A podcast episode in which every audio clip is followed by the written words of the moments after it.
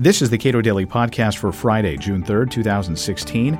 I'm Caleb Brown. The telecom reform of the 1990s is broadly considered to be a success. Trends for prices and quality of access to the internet are all moving the right direction. So, why is there such a strong push for change? Larry Downes is an internet industry analyst and project director of the Georgetown Center for Business and Public Policy's Evolution of Regulation and Innovation Project, and author of a new piece in Regulation magazine. We spoke last month.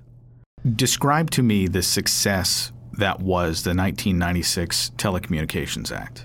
Right. So the the 96 Act was, you know, a bipartisan uh, piece of legislation during the Clinton administration that that de- deregulated much of the telecom industry, but more importantly, uh, set forward in motion the policy of the United States that broadband technologies, internet technologies, anything to do with digital or IP was going to be hands off as much as possible, not only for federal regulators like the FTC, but also for states.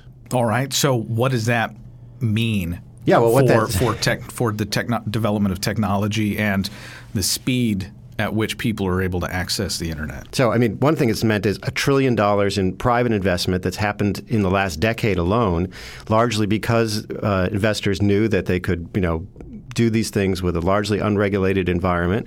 And so we have, uh, by any measure you want to look at, you know, we have the, the most fiber in the world. We have the most broadband lines. We have the most consumers that are connected. We obviously have, you know, eight of the ten most valuable internet companies uh, in the world. Another piece of the 96 Act uh, was a section called Section 230 that gave liability away for uh, anything having to do with uh, content for websites. So if you post a website and somebody posts a, a comment, you can't be sued for libel or for it or any other sort of thing.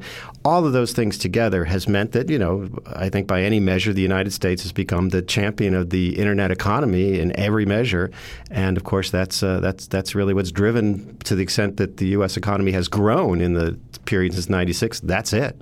Uh, if, if these are all successes, and presumably successes that are uh, widely touted by the FCC, I would imagine, why have they begun the process of regulating broadband? Well, there's so there's there's two main reasons, and both of them are pretty pretty sad. I mean, one is uh, sort of their own issues. They they have nothing left to do really in the telecom space. What they used to regulate, the old uh, wireline analog. Uh, uh, public switch telephone network is rapidly disappearing. It's you know numbers up to 85% of all households have already cut that line uh, and gone to better and cheaper digital technology or mobile technology or both.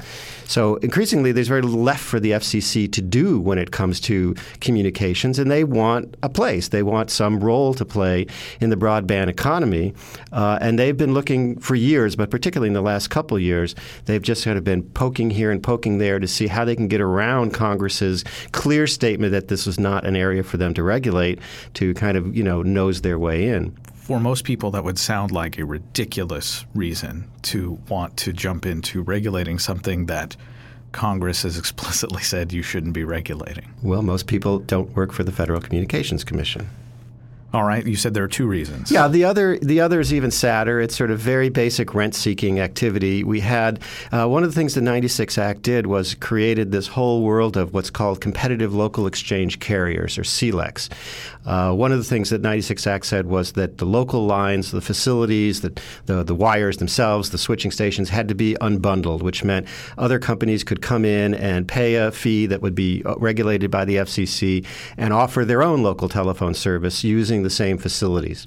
So we had this giant explosion of, of companies. Most of them were, you know, speculators and, and, and sort of Wall Street types who created these fake phone companies, these virtual phone companies. Uh, many of them, or most of them, failed. Uh, they weren't really able to offer a value proposition for consumers that was particularly uh, encouraging. Uh, but the few that remained have sort of branched out. They're into, into enterprise or business services. They've built some of their own facilities. And they really like the FCC because the FCC FCC has has always been their champion, has always been kind of in their pocket. Uh, as we again move away from what's left of the analog network, which they've relied on heavily, into broadband, uh, they very much much need the FCC to come with them if they're really going to survive.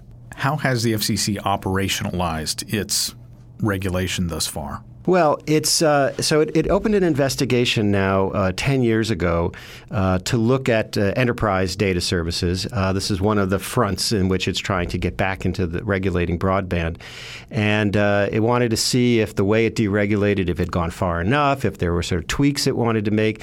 This sort of investigation has dragged on now for, for over a decade, and they kind of they lit up a few years ago and said, "Hey, wait a minute, we can use this as a lever to get back into business. And so they kind of changed the whole scope of it. They did this massive data collection uh, to look at uh, enterprise services to see if they were competitive and, and, where they were and where they weren't.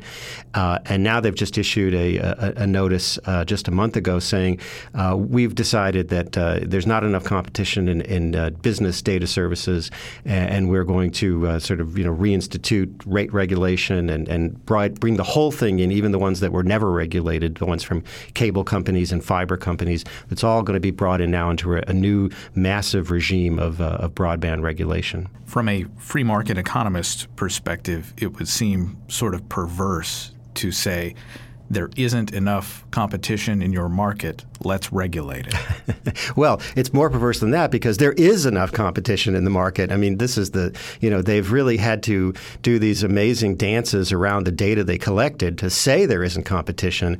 Uh, it's true that, in, you know, most buildings, uh, of course, you know, have the copper wire going into them, uh, and they don't necessarily have a piece of fiber. They don't necessarily have coax, although most of them have that as well.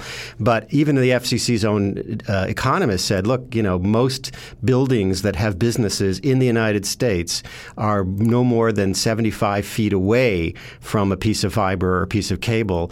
That's all it would take to, you know, to, to get that next piece of facility in there.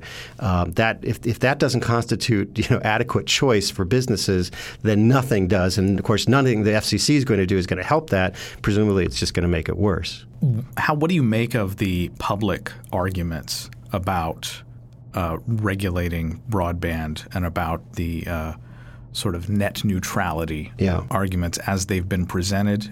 How do you evaluate them? So obviously, most of the public arguments are about consumer broadband access, um, which is which is a very different uh, ball of wax. Um, but you know, again, I think most of it it's been driven by a very successful, uh, but very misleading uh, sort of campaign of rhetoric from again some rent seeking is involved, some politics are involved.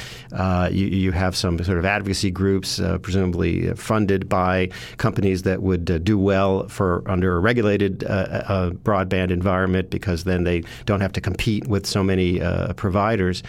Uh, and uh, it's been a you know I can't yet say it's been a disaster because it's only been now a little less than a year since the most recent attempt at instituting these uh, these these rules have gone into place. And of course, there's a court challenge we're all waiting for the decision on uh, sometime in the next uh, month or two. So we'll see if this is now the third time the courts throw it out under the under the rubric I started with, which is on the 96 Act says you can't do this, and the FCC keeps trying to, to do it. But if the court does uphold some or, or all of that uh, net neutrality rulemaking, uh, it almost certainly will decrease the environment for investment in, in, sort of the next generation of broadband technology, 5G networks that we're all hearing about, uh, and it could uh, it could ultimately contract the internet economy in a way that's harmful to the very people who are promoting these rules and, and really confusing consumers about what's what's best for them. Larry Downes is project director of the Georgetown Center for Business and Public Policy's Evolution of Regulation and Innovation project.